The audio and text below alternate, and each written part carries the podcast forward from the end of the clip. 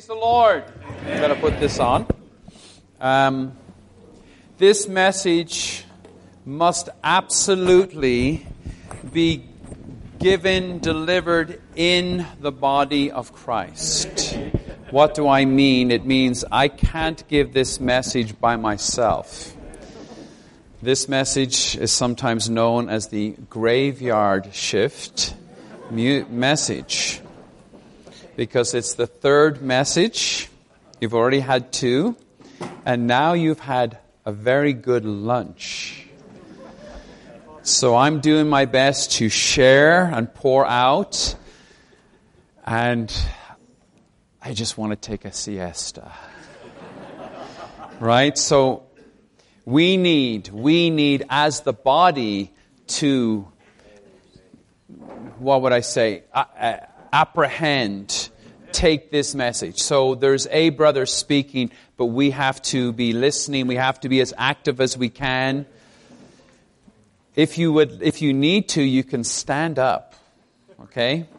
I was I was in a meeting one one uh, one time with the brothers. This brother uh, it was in California, and the brother had traveled from Israel, and you know in the middle of the brothers' meeting, he had stood up and he'd gone to stand by the door, and I thought, oh, he must have a back problem. He's, you know, his back is, so he has to stand. I see tall brothers who sometimes have to stand. So after the meeting, I said, Brother, Brother Jim, how are you doing? How's your back? And he looks at me, My back is fine, brother. I was just so tired. If I didn't stand up, I would have fallen asleep. So if you stand up in the middle of the meeting, no problem. I'm going to have you all stand up at some point anyway just to help the circulation move from your stomach to another part of your body, like your brain. Okay?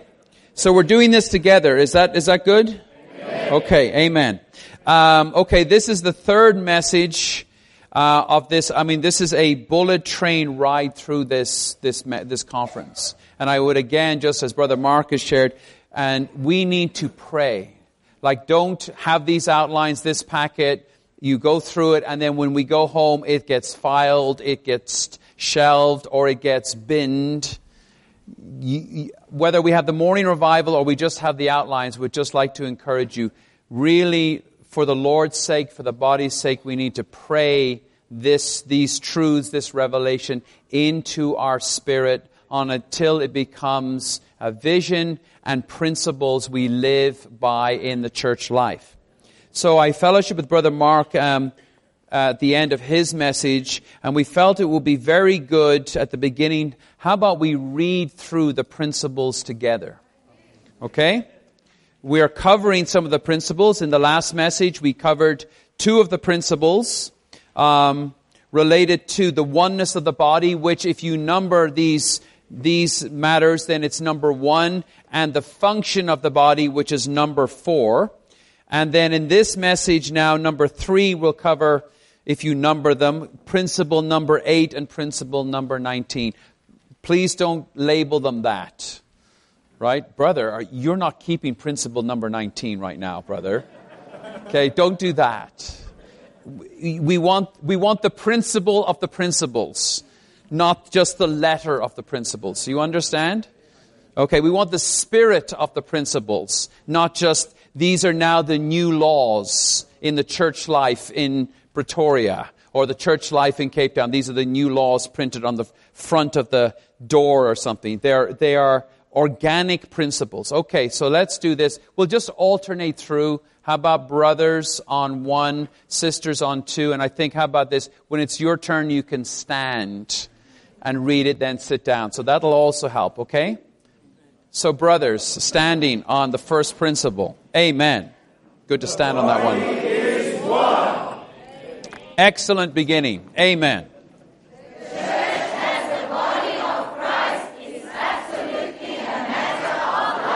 Amen. So, okay, amen. Since the body of Christ is Christ, if we would be in the body, we must be made Christ. Okay, that's fine. Sisters, pause. That's good. Brothers can sit down. I, I, yeah, you can stand or sit. We're not reading it yet. Number two, the church as the body of Christ is absolutely a matter of law. Life. Life.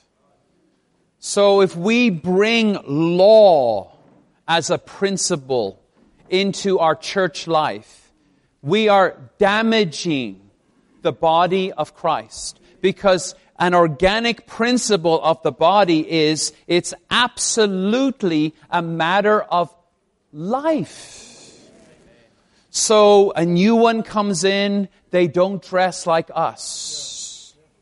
So what do we do? Do we, at a certain point, going, you know, you have been here six months now, and you still have not got rid of your Hawaiian shirt. You've had enough time to be with us. Okay, I'm sorry, I'm, you know, you are robbing that person.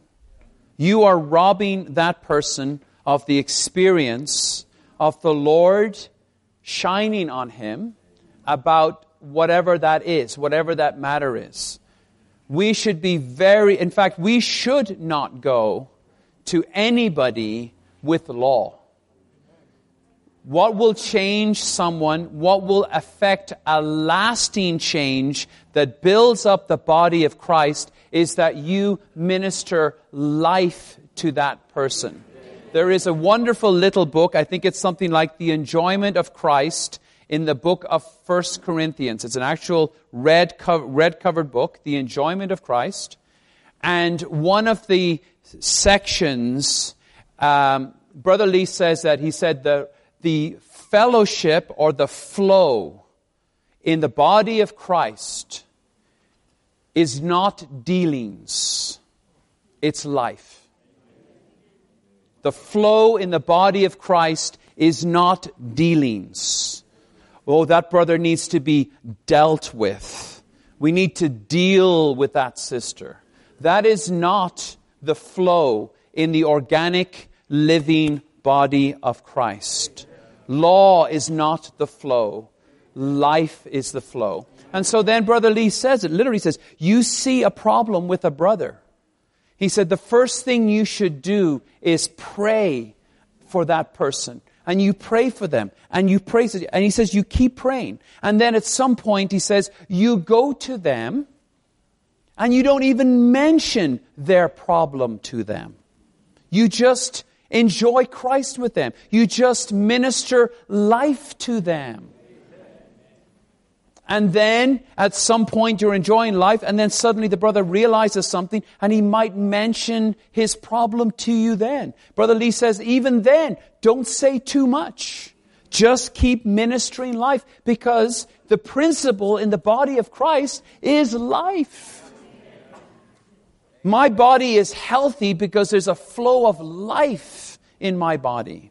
If I cut off the life supply, I can do all kinds of things, but nothing will benefit me more than life itself. Okay, so the principle, let's, well, we can all read it. Don't have to stand up for it. Just let's read it one more time. The church as the body of Christ is absolutely a matter of life. That is a, that's a beautiful principle. Beautiful. Okay, did, did um, the dear brothers, they read three because they're very fast off the mark, which is very good. Now the sisters on four.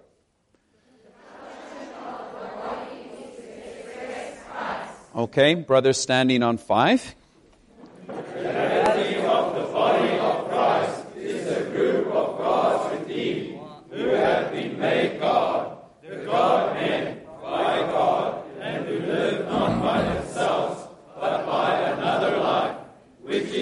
Process consummated triune God. Very good. Thank you. Six sisters.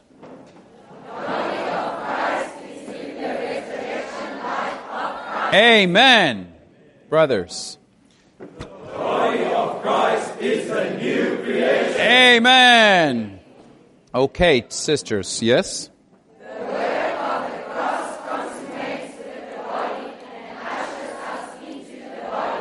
Okay, so this point, before you go, brothers, this point, you know, the work of the cross. We, you know, I don't know that we, any of us really particularly enjoy or appreciate this point. This is going to be the, the fellowship of the first house of the outline, experiencing the work of the cross. But we have to understand this is a necessary principle.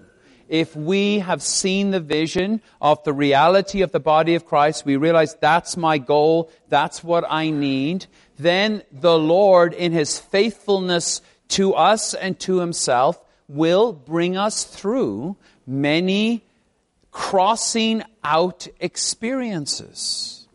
But if we have a controlling vision, we will be supplied. We will be carried through. The vision will give us the boldness to go on. This is the, one of the benefits of vision. We are revolutionized. We are protected. We are kept. We are supplied by the vision. Even when we are passing through very difficult experiences, the vision keeps us. So even our dear brother Paul, toward the end of his course, could tell King Agrippa, actually 25 years from Acts 9, where he met the Lord on the road to Damascus, to Acts 26, you go, you look at that and you say that's 15 chapters, or no, not 15, that's 17 chapters. That's 25 years. But our dear brother could still boldly testify King Agrippa, I was not disobedient to the heavenly vision. Paul was preserved by the vision. May the Lord give us a preserving vision. And I would add to the preserving vision, Brother uh, Mark's fellowship. Never leave the church. I teach the training in London. Every class block that I teach, somewhere in that class, a word to the trainees never leave the church. No matter what happens, no matter how offended you are, no matter how stumbled you are, no matter how hurt you are by another member, you have to realize the church is the best place for us to make it to this reality. So just, it's, I, I like that. I, I, I, I like dictionaries. I don't like tearing pages out of any of my books, but I think I'll tear that page out. D I V O R C E, out. And the other one with division. Very soon I'll not have too many pages in my dictionary. Well, that's good fellowship. Write that down. Stick that on your refrigerator. Never leave the church.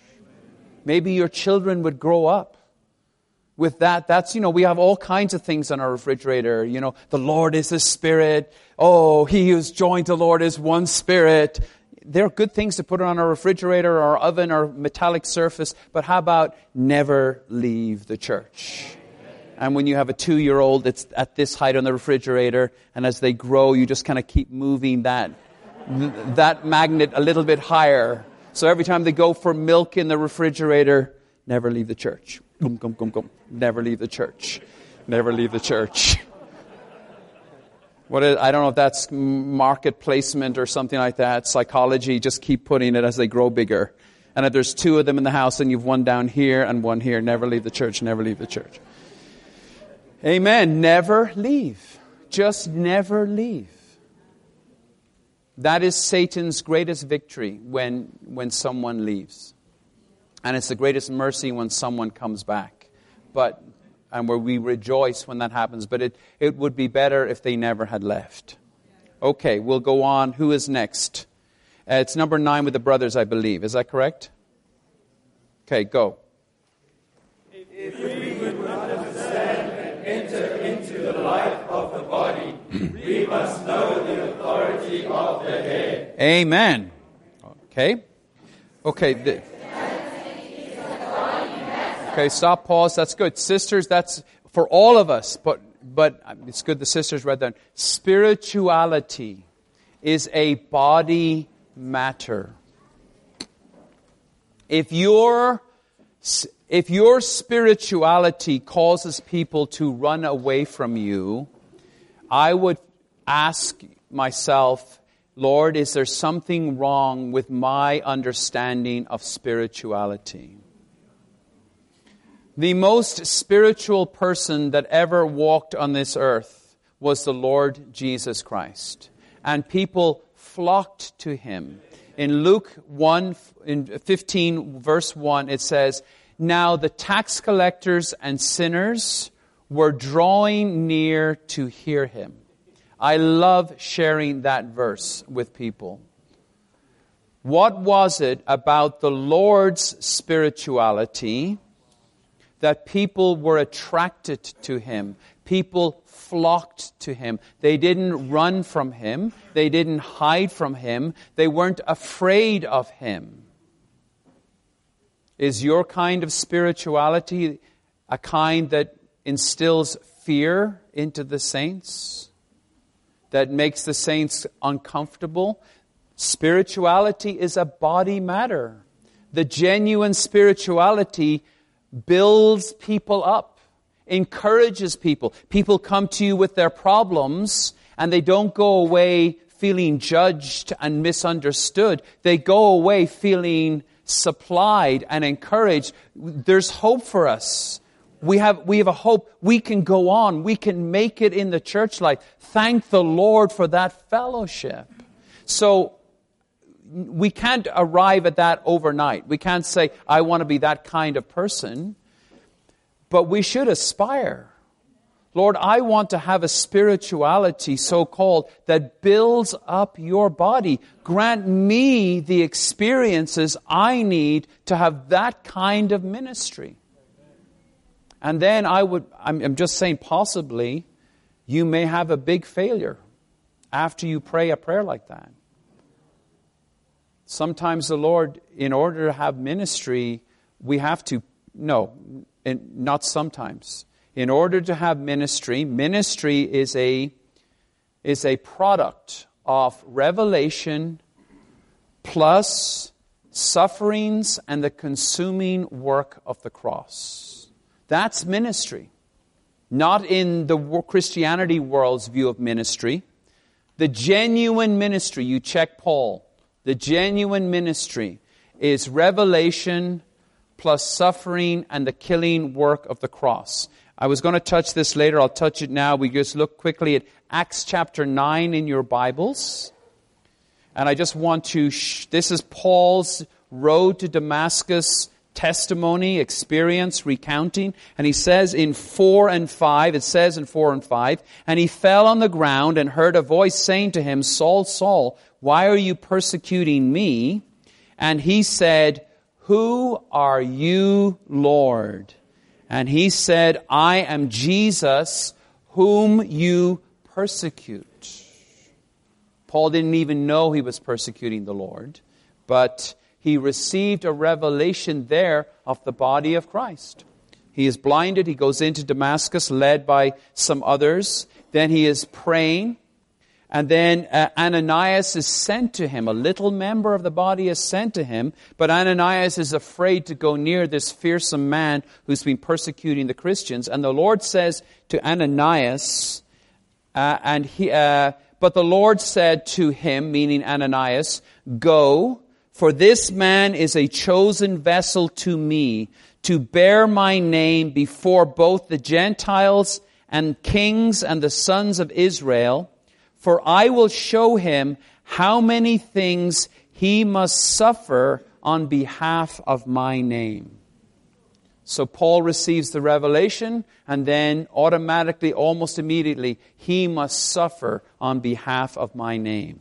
So this is how we have a ministry. In order to shepherd broken souls, sometimes the Lord has to break our soul so that we can relate to them. Colossians 1:24, Paul says, and this is this brother who's passed through this, he can say, and I don't know who else can say this, I now rejoice in my sufferings. That man had a vision. I rejoice in my sufferings on your behalf and fill up on my part that which is lacking of the afflictions of Christ in my flesh for his body, which is the church. So this is the way to have a ministry. He really, what that was constituted into him, so he could actually rejoice in his sufferings because he realized this can be, will be a benefit to the body of Christ. Okay. Uh, so spirituality is a body matter. Brothers on 11. We need to take the feeling of the body and the peace of the body. Amen. Care for the feeling of the body and care for the peace in the body. Okay, sisters 12.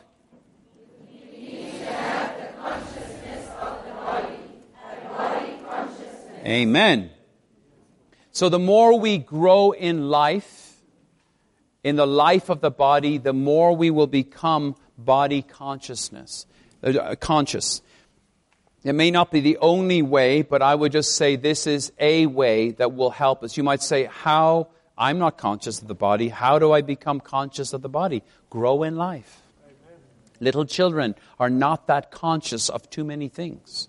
Hardly conscious of themselves, certainly not conscious of the space around them and the dangers around them, and just wander around bumping into things and falling over. Not much consciousness. But as they grow, the, the conscious level goes up. So all of us should have the expectation as we are entering into the life of the body, partaking of the life of the Lord, our level of consciousness will go up. Who is the most conscious person of the body? The Lord Jesus Christ. So as you contact Him, He will infuse and impart His consciousness, His feeling, His burden, His heart, His love, His struggling into you so that your heart will become a duplication of His heart. Okay? Go on from there. So 13, is that correct? Young brothers, thank you. Good. The supply of the body is the bountiful supply of the Spirit of Jesus Christ, typified by the compound ointment, the holy anointing oil. Okay, thank you, brothers, sisters.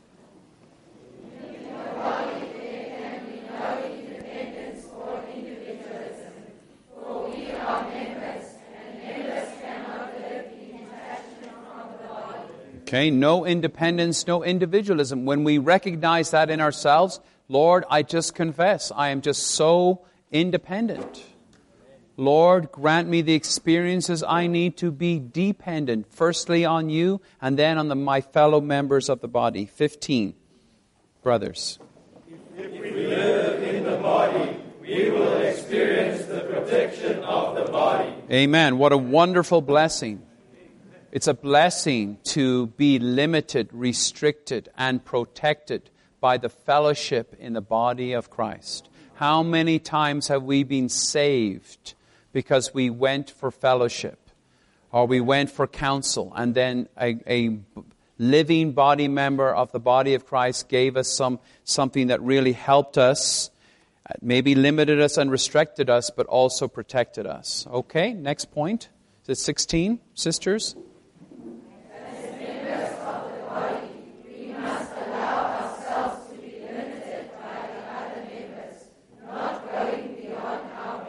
Amen. Not going beyond our measure. Okay. Uh, 17.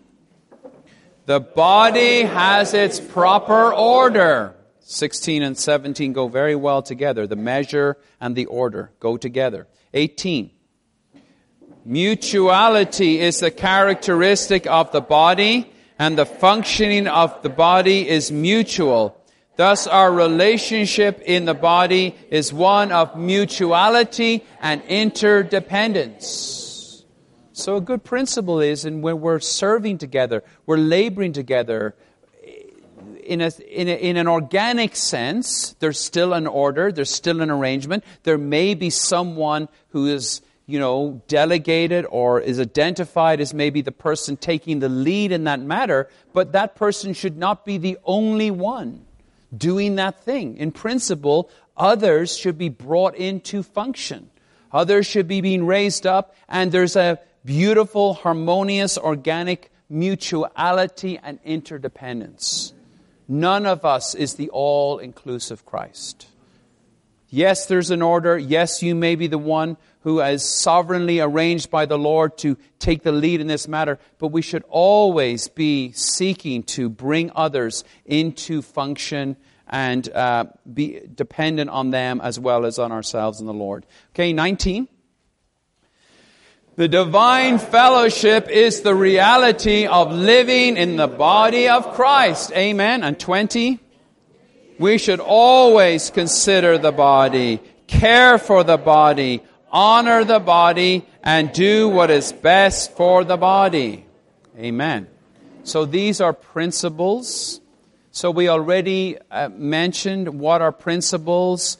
God ordained laws that are intrinsic, that govern our inward being. I would also just say here, these are principles are, if I can use this phrase, organically interdependent. Organically interdependent. They're not, they're not in isolation of one another. These, many of these principles overlap with one another. So, Brother Mark said that the top principle is the oneness of the body. I fully agree. Another top principle in the body of Christ is number eight, the work of the cross. Why can you not be one? Because you are you and I am I, and I will not die and you will not die.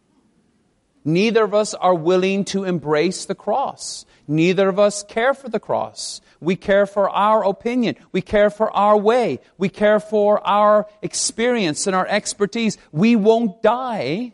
No way to be one. But if you realize a principle in the, in the body is there's no more you and there's no more me. But Christ is all and in all. Galatians 2:20 I am crucified with Christ. Hallelujah. If every saint in the church owned that truth, I am crucified with Christ, there would be no more problems because you're dead and I'm dead. So I'm not bothered by you, you're not bothered by me. So, so these principles go together. And then I had one little question, I had a wondering at the end of the last message about the blending. The blending. Is that a practice or is that a principle? And I'll answer my own question. I would say yes. Blending is a practice. But I, I, because I don't think this is an exhaustive list, it does say in the word, God has blended the body together. It doesn't say God is blending. God would like you to blend. God has blended the body together, right?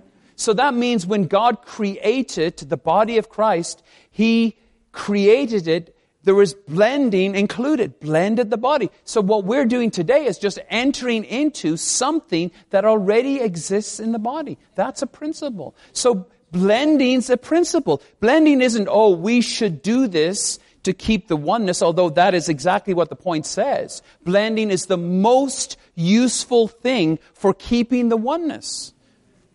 Well, why? Because blending's a principle. And these principles are interdependent in one another.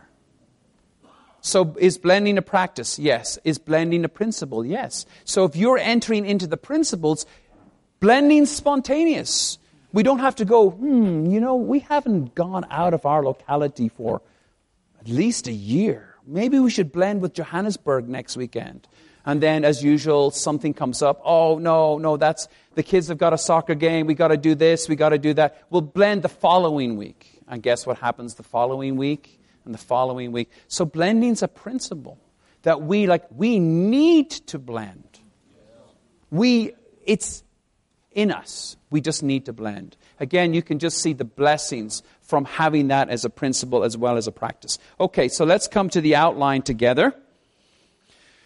Experiencing the work of the cross for the body and living in the unique fellowship of the body. Two principles.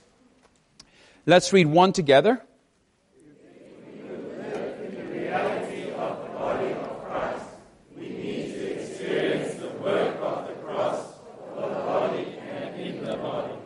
So, dear saints, I think we need to prayerfully amen this word. Again, I don't think any of us really enjoy the thought that we need to experience the work of the cross, but we are being helped this weekend to say, see, this is necessary. Going to the doctor for a checkup and having some procedures done is not always pleasant, but it's good for our body. So, a dear brother and I were going to spend, we ended up spending last Monday together, but at a certain point was actually, I need to go into the hospital for some procedure. And I was like, absolutely, make sure you take care of that. Not a pleasant procedure, but that will make sure that you're still on the earth 10 years from now or 15 years from now. We need to have the same kind of attitude. This is part of our spiritual, medical health check, the work of the cross. Okay, A, let's read. The Lord, the cross leads us to the body. The knowledge of the cross brings us in knowledge. That, amen. So I'm just going to use a an example here. Um, the cross leads to the body. The knowledge of the cross brings us the knowledge of the body. And I wrote down here, I just have sickness or major life crisis. We pass through something in our life. And, you know, when certain things happen, I think our tendency is to withdraw, hunker down, pull back. But if we have a vision of the body, then as we are passing through whatever crisis or sickness we are in, we can pray, Lord, I now know what this is like. I never imagined this would happen to me, to my family. But Lord, I give it not only me and my family to you, I give every other member of the body that is passing through this suffering to you. I am not the only one passing through this crisis. There are many saints also possibly hidden, also passing through this crisis. So I would like to pray for every saint, every person passing through this, whatever it is, Lord, that they would gain you, that you would be with them this. So you can see when something happens, a cross matter, a killing matter, we can bring that matter to the level of the body of Christ through our prayer and through our, our sympathetic entering into it. If we've never experienced some of these things, it may be very hard for us to, to um, enter into someone else's suffering. We may even judge them. Oh, shame. Oh, terrible. How could that happen? Well, you don't know how that could happen. And if it's only God's mercy that it hasn't happened to you. So again, this body consciousness, when we pass through sufferings, it makes us much more conscious and sensitive to the sufferings of others. So then, like Paul, we weep with those who weep and we rejoice with those who rejoice. That's a body principle. Weeping with those who weep. But in, in our honest experience, it's hard to weep unless we ourselves have known weakness and loss and suffering. If we're so whole, so complete, so perfect, nothing ever happens to us, then why isn't everybody else like us? What's wrong with those saints? Don't they know how to exercise their spirit? Not much sympathy. So the work of the cross, amen, the knowledge of the cross and the work of the cross brings us to the knowledge of the body of Christ. Amen. Okay? Then B, the cross leads to the body, and the cross operates in the sphere of the body. How about brothers one, sisters two? The work of the cross goes as far as the body of Christ and consummates with the body of Christ. Amen.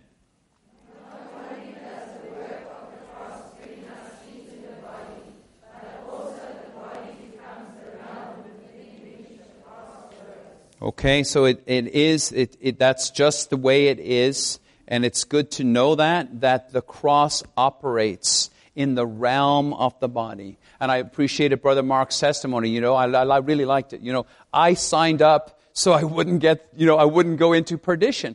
I didn't sign up for all the extra dealings that come along with coming into the church life and having to coordinate with that brother or that sister or, you know, I didn't sign up for these things, but this is God's mercy to us so that you don't remain the same.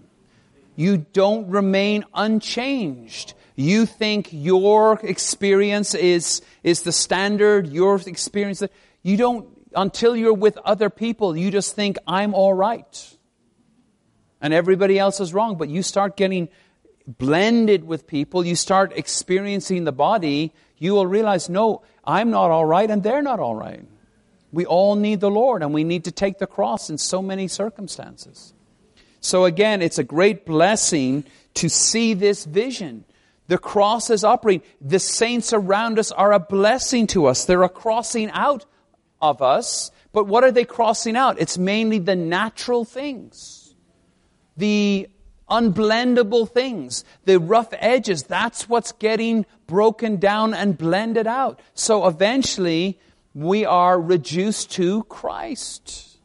That's what will make us one. The Christ in you and the Christ in me is the reality of the body of Christ. And everything else has to go. So the Lord wisely puts us with people very unlike ourselves so that we get blended out or another edge gets taken off.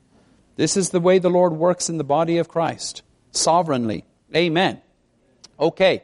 C. Together. In the body of Christ, we cannot go on without the cross. Okay, how about we just, um, we can all stand up and we'll just read all the points under six. Okay, together.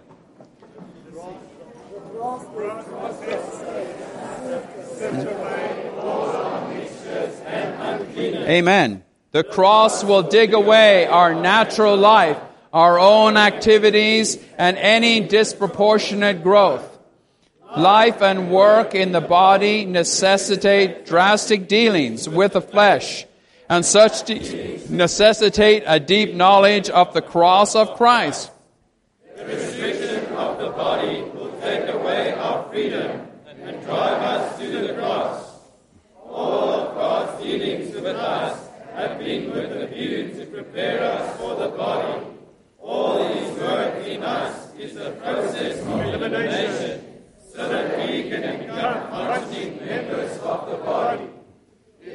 Natural life is dealt with by the cross, and if we submit to the headship of Christ and live the body life, we will have the Spirit's anointing and enjoy the fellowship of the body.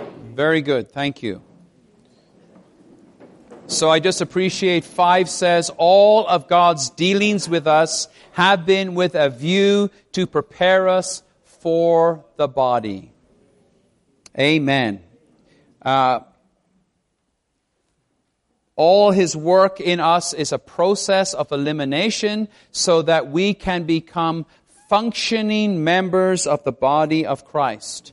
Um, what is our function? Our function is that what remains after the cross has terminated everything else. What is your real function in the body? That which is left after the cross has terminated everything else. That is where our function comes from. It's a process. So we should, in a sense, grow into our function, not just by the experience of carrying it out, but by an organic process of growth and life through the killing work of the cross. And then 6 says, if our natural life is dealt with by the cross, and if we submit to the headship of Christ and live the body life, we will have the Spirit's anointing and enjoy the fellowship of the body. And what I'm just thinking of here is Joseph in Genesis chapter 40. Joseph was imprisoned for a considerable period of time. Brother Lee refers to it in the life study as the prison of death. That's where Joseph was. And at one point, speaking to the cupbearer and the, uh, the baker, he says in verse 15, For I was actually kidnapped out of the land of the Hebrews, and here also I have not done anything that they should put me in the dungeon. I don't deserve this treatment. I shouldn't be in the dungeon. I shouldn't be in death. I shouldn't be limited. I shouldn't be restricted. That was his testimony. And so, the Lord, in his sovereignty, left him in that place for another two years. And then, under God's sovereignty, he was released. He shared a vision with Pharaoh, who said, Then you shall be over my household, and according to your word, all my people shall be ruled. Only in the throne will I be greater than you. And then, he then also, later on, he meets his brothers, and of course, eventually when he unveils himself to his brothers, they're kind of very repenting and very, um, you know, obviously afraid. But what does Joseph say then? In verse 5 of verse 45, he says, Do not be grieved or angry with yourselves because you sold me here, for God sent me here before you to preserve life. And then verse 6, uh, verse 7 says, And God sent me before you. And verse 8 says, So it was not you who sent me here, but God. Do you see the difference? He's still in prison. He's still being worked on and he's still complaining. I shouldn't be here. I didn't deserve this. My brothers captured me. They did this. They did that. But then the work of the cross, the death dungeon continues to work. And then eventually Joseph goes, God is sovereign. And God knew what he was doing. And God sent me here ahead of you to preserve life. So I think this is a good illustration of the work of the cross. You're in it, you're in a prison, you're in a dungeon, you feel misunderstood, you feel this is not right, this shouldn't have been done to me, I don't deserve this. But God is sovereign. God is working, working on you, working in you to deal with all your natural thoughts, natural everything, the natural way of doing things. But eventually, if you learn the lesson, the Lord will release you from the death prison of the cross, and He will use you to save life and preserve life and minister and supply abundantly all pe- kinds of people in the midst of the famine, as an example. So the work of the cross is absolutely necessary for us to be in the reality of the body of Christ. Okay, could we read D together? This is a very important point also the revelation of the body of is very costly, for it touches the spring of our natural life. So this is just, again, I believe this is one of the points that we need to just, amen.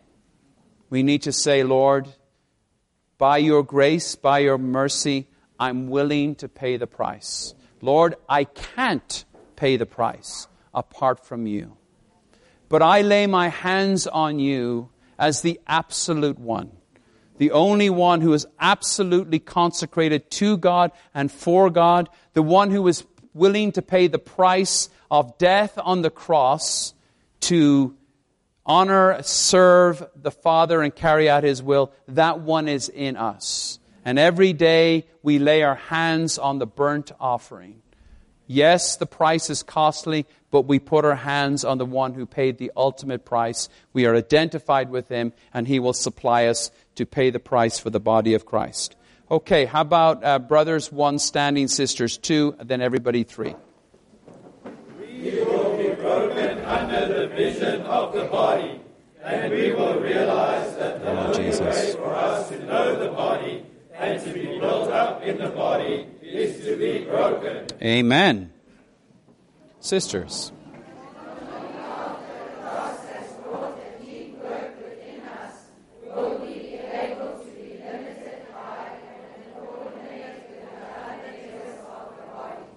Amen.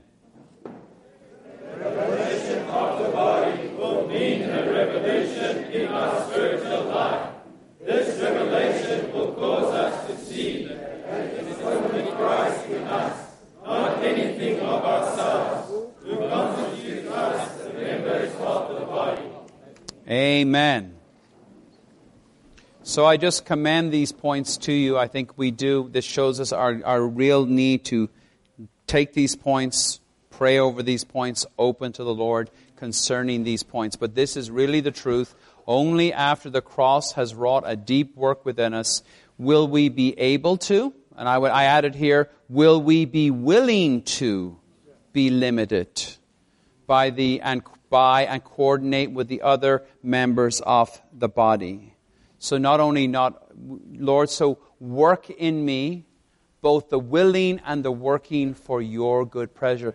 Lord, right now I am not willing, but I am willing to be made willing. We can pray that. That's a very good pray. On a situation right now, Lord, I'm not willing, but I'm willing to be made willing. And then the Lord may then work on us to the point where we, you know what? Whether my way is the way that's taken or not taken, it doesn't really matter. What matters is the body of Christ is built up.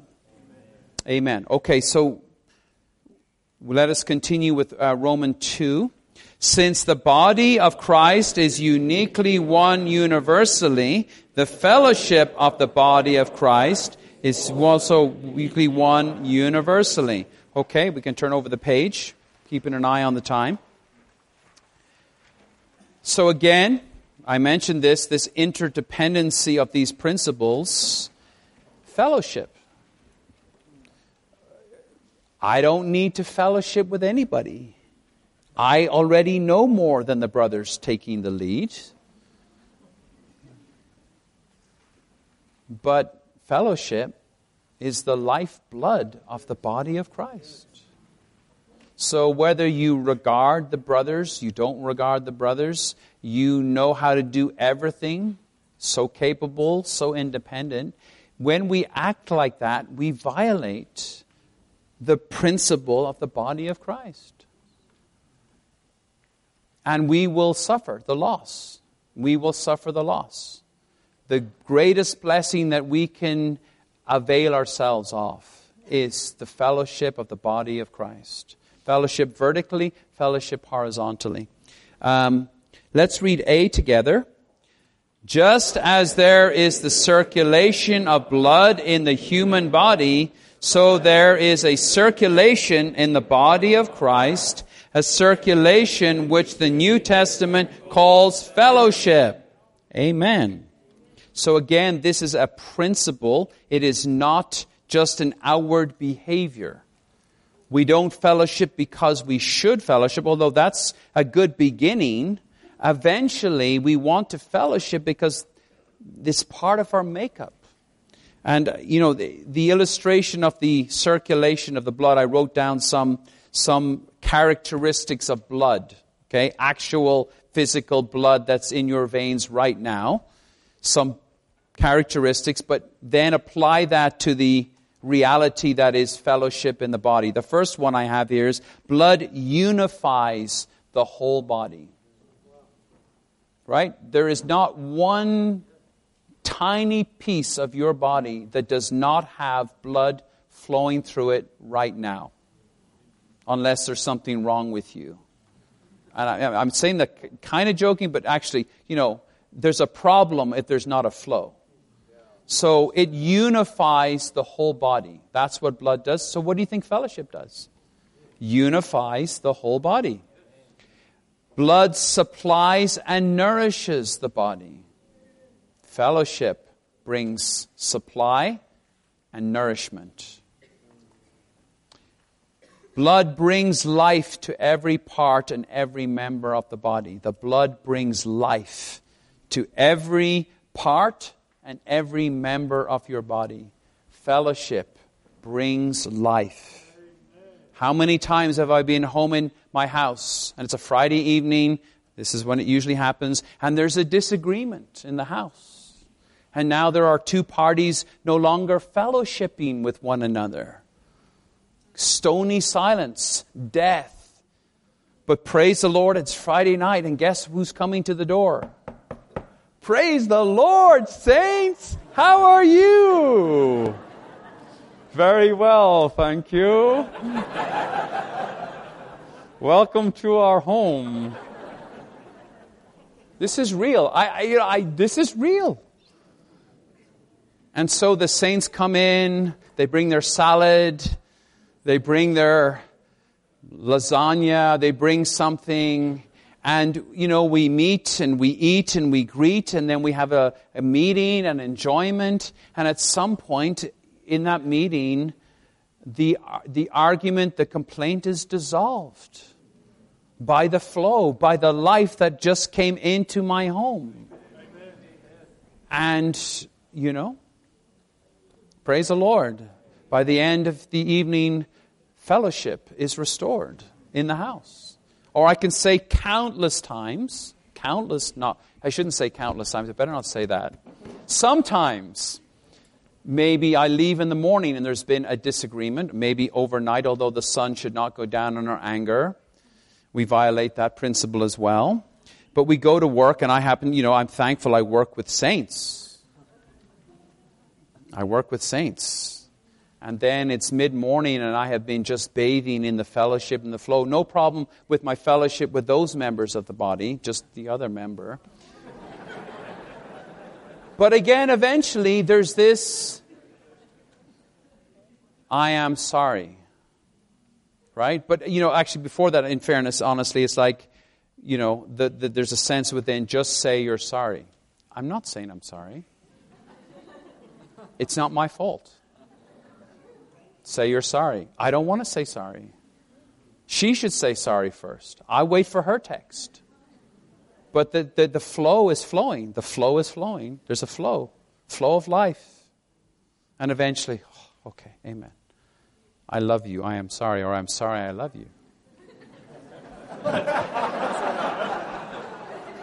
There's an immediate flow. There's an immediate flow. And when the text comes back the other way, there's even more flow. So I have a point. My point is that fellowship brings life to every part and every member. Blood takes away the waste in the body. Right? Blood purges the body of waste. There's a lot of things, a lot of toxins that build up, especially when there's not enough oxygen. Not enough air, not enough breathing. You know what happens when you stop breathing? A lot of toxins accumulate very, very quickly in your body. So, one, you need to breathe, and two, you need a flow, you need a circulation. And that circulation, when it comes, will take away a lot of the toxins. So, this is fellowship also. Then I have here blood is necessary for the growth and health of the body. And the verse that I have here is 1 John 1 7. But if we walk in the light as he is in the light, we have fellowship with one another, and the blood of Jesus cleanses us from every sin. There's a life cycle going on there. There's the cleansing of the blood, but there's also the fellowship of life. And that fellowship of life brings in the light of life. The light of life um, exposes our real condition. We apply the blood. The blood cleanses us, which brings more supply. So there is this life cycle involving fellowship that causes growth and advance in the body. We need it. Then the second to last point, the blood is full of antibodies. Brother Mark shared this actually in Phoenix a year ago, and he was like, I'm not a doctor, but I have some principles I want to share. And I went, He should be a doctor. He knows more than I do about the blood and he mentioned antibodies. Antibodies kill germs. Your blood is full of germ killing cells right this second. Any, any foreign material in your body, infectious material, disease causing material is being eaten up by the white cells. That's in the flow. That's in the blood flow. That's in the fellowship.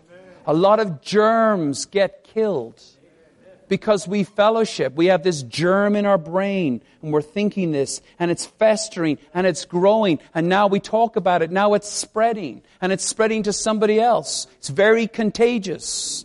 Praise the Lord for the flow that brings antibodies that kill those germs. And then the last one, very obvious without the blood, without it, you're dead. No blood, you're dead. So I appreciate it again, Brother Mark's illustration you cut his body in half, it's dead. There's no body. Division causes death. No fellowship causes death. No flow, no circulation causes death. So we need desperately the fellowship of the body of Christ. We should seek it. We should receive it. We should open to it. We should allow it to work in us and on us. And that fellowship may sometimes come from you know, maybe someone we don't have that much respect or regard for. But if it's, we have to have the discernment. This is not this person or that person. This is the Lord. Amen. And then I would say maybe just as it occurs to me, you know, sometimes, sometimes so-called fellowship brings death. And not the healthy killing of the, of the, of the, of the cross, because that kind of fellowship, although it kills, it also resurrects. Right? There's, there's a fellowship that brings the death of the cross that brings you into resurrection. That thing is touched, that thing is dealt with, and you are released, and you are supplied, and you are encouraged, and you are strengthened. That's the kind of you know, cross bringing fellowship that we desire. But there is sometimes so called fellowship that just kills, like literally kills. So we don't want to be someone who does that, and we also should have a discernment. You hear some fellowship, but you realize that's just killing me. That is killing my spirit. We should not receive or we should not open ourselves or admit that kind of fellowship into our healthy church life. Okay, let's read the points underneath. Um, we've read A. About brothers B?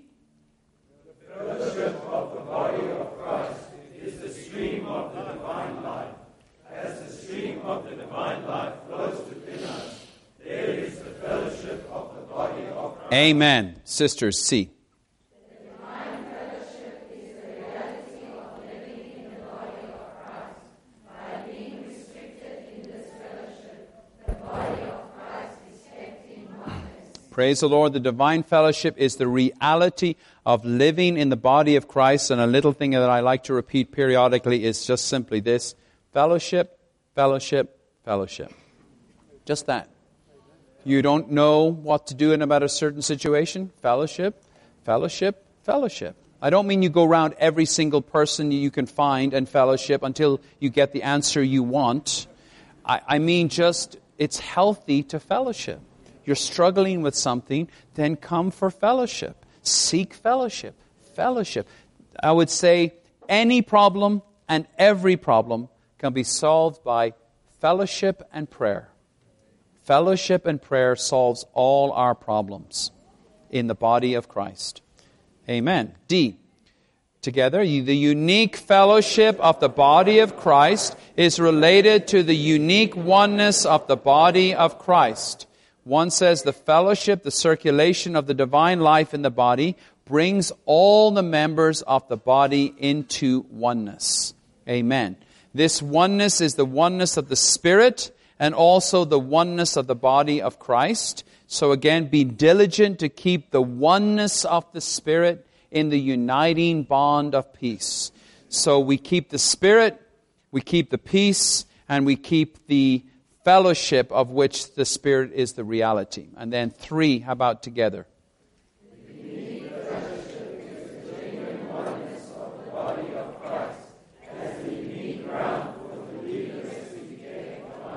Amen. Again, the unique fellowship is the unique oneness of the body of Christ. Together on E. The fellowship among the churches is the fellowship of the body of Christ. Amen. So there should be a fellowship among the churches. This is not the same as blending, but blending, of course, is another way, but fellowship among the churches. We're the brothers in a certain place. We have some consideration to do something or institute some kind of practice. Many times it's very, very good to just have fellowship with the other churches. We are considering this. We're considering that. It may be something like we're considering to buy a hall. How do you all feel? And there might be some very positive feeling about that. And there may be some feeling to pray for that, to contribute practically, financially to this matter. This is very health, healthy and healthful practice to have fellowship. We just don't do anything independently. So uh, I will be going in two weeks' time to Glasgow, Scotland, for the first Lord's table in the new meeting hall. Not the first Lord's table, but it's a new meeting hall. I don't even think in the UK I don't even think, I don't know how many meeting halls we actually own. Maybe two. one in Birmingham, and now Glasgow has one. And the brothers found a disused social center and they had some feeling. And right away, what did they do? They began to fellowship with the other churches in the UK, and there was just this very good sense get that place. Very cheap, £60,000 very cheap, even three, four years ago. And the churches contributed. There was a, a fund for the purchase of the property. And then the local brothers in particular worked on it manually. And two weeks from now, there will be the first Lord's table. We're expecting about 200 to come to that, that opening of that new hall. Fellowship. But there was no way those brothers, that church, could have done it, made it, without the fellowship of the body of Christ. Okay. Uh, one together. Because there is one Spirit, there is only one body, and there is only one circulation of life in the body. This circulation is the fellowship of the body of Christ. Okay, a local church is a part of the unique body of Christ, and the fellowship of the body is universally one. In fellowship, there is no separation. Amen. And I would just add here, you can write here, there is no local body. There's no local body. There is only one body. There is one body in this universe, and we are part of it. So a local church is a local expression of the one body of Christ. And because it's the local expression of the one body, it makes sense that there's fellowship. If in the body there's fellowship, then if you're a part of the body, representing the body, then fellowship is an intrinsic principle of the church life where you are. You are not, we are not an independent church, an independent body. We are a part of the body in fellowship with all the other local churches. Okay, very important point number three. Let's read it together. No church or region should isolate itself from the fellowship of the body. Amen. This word is probably not for the people in this room because you're here, but we need to realize this is not healthy. So, in the sense of never leave the church, another principle, never isolate yourself. Never isolate yourself. Stay in the fellowship. Stay in the flow. Stay in the supply. You're not feeling great today. You're not feeling well today. Sometimes the best thing you can do is go to the meeting. Just go to the meeting and be in the fellowship and flow of life. Right? Yeah. Amen. Four, the local churches should fellowship with all the genuine local churches on the whole earth to keep the fellowship of the body of Christ. Don't think what goes on in South Africa stays in South Africa. You are a critical, vital, necessary part of the body of Christ. What happens here, what takes place here, matters to the whole body. And I'm so thankful that I come to get here to blend because I come, I get to go back to the UK and fellowship with the saints about how things are in South Africa, how the saints are, and how we need to pray and to know what the burdens are here. I don't go back to the UK and then, okay, that's switch off South Africa until a year from now. We're members one of another. And even though we are here on the underside of the world, from one perspective, surely it matters to us, should matter to us, what is going on in Europe? What is going on in South America? What is going on in Asia? We should have a body consciousness and a body care and a body prayer. In that order body consciousness, body care, body prayer. Pray for. A little question who here has prayed for Brexit? Who here knows what Brexit is? Right? So the, the UK is leaving the European Union. You might say, well, that's just political. Well, there are churches in the UK who presently there's no problem with the traffic and flow between the other European countries and the churches in the UK. But a month from now, 29th of March, there may be a problem. It's not so simple to travel to the UK anymore for blending, for fellowship. So that affects not just the churches in the UK, that affects the whole body. So we should be praying, Lord, what are you doing? We wouldn't pray, Lord, no Brexit. We just say, Lord, you're on the throne. Lord, we pray there will be no interference, no hindrance to the flow between the churches because of this political situation. Or wherever else. You know, maybe we read the news. Do we ever think of what about the saints in that place? So, a consciousness of the body. Okay? So, the local church should fellowship with all the genuine local churches on the whole earth. Okay, five together.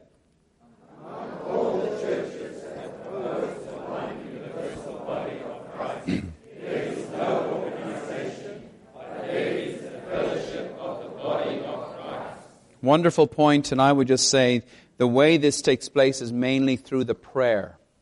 Right? The brothers come together, brothers come together from all over the earth. The thing that we should do the most is we pray to be brought into the fellowship of the Spirit. And then um, th- there's no organization, there's no headquarters, there's no this or that. There's just the headship and authority of the Spirit of God for his body. Okay, let's conclude. Let's stand up and read F1 and 2. We come to the Lord's table. We come to practice the unique fellowship of the universal body of Christ. Amen. The Lord's table is a testimony that we who belong to Christ are one.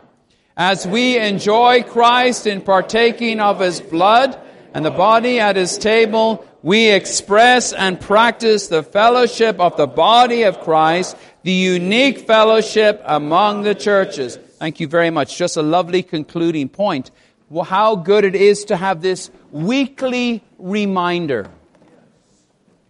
A weekly reminder of the preciousness and the value and the glory of fellowship.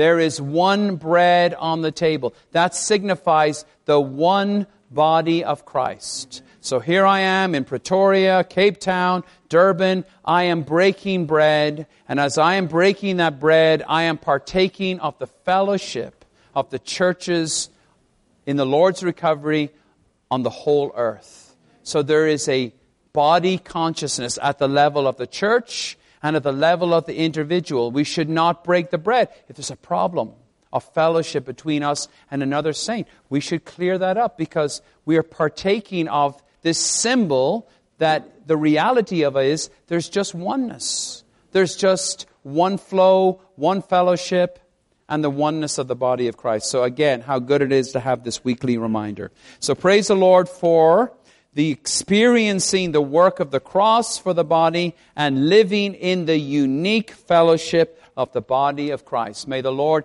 increase more and more, the traffic and the fellowship between all the saints and between all the churches. How about we take 30 seconds to pray with our neighbor and then the brothers will give us the direction.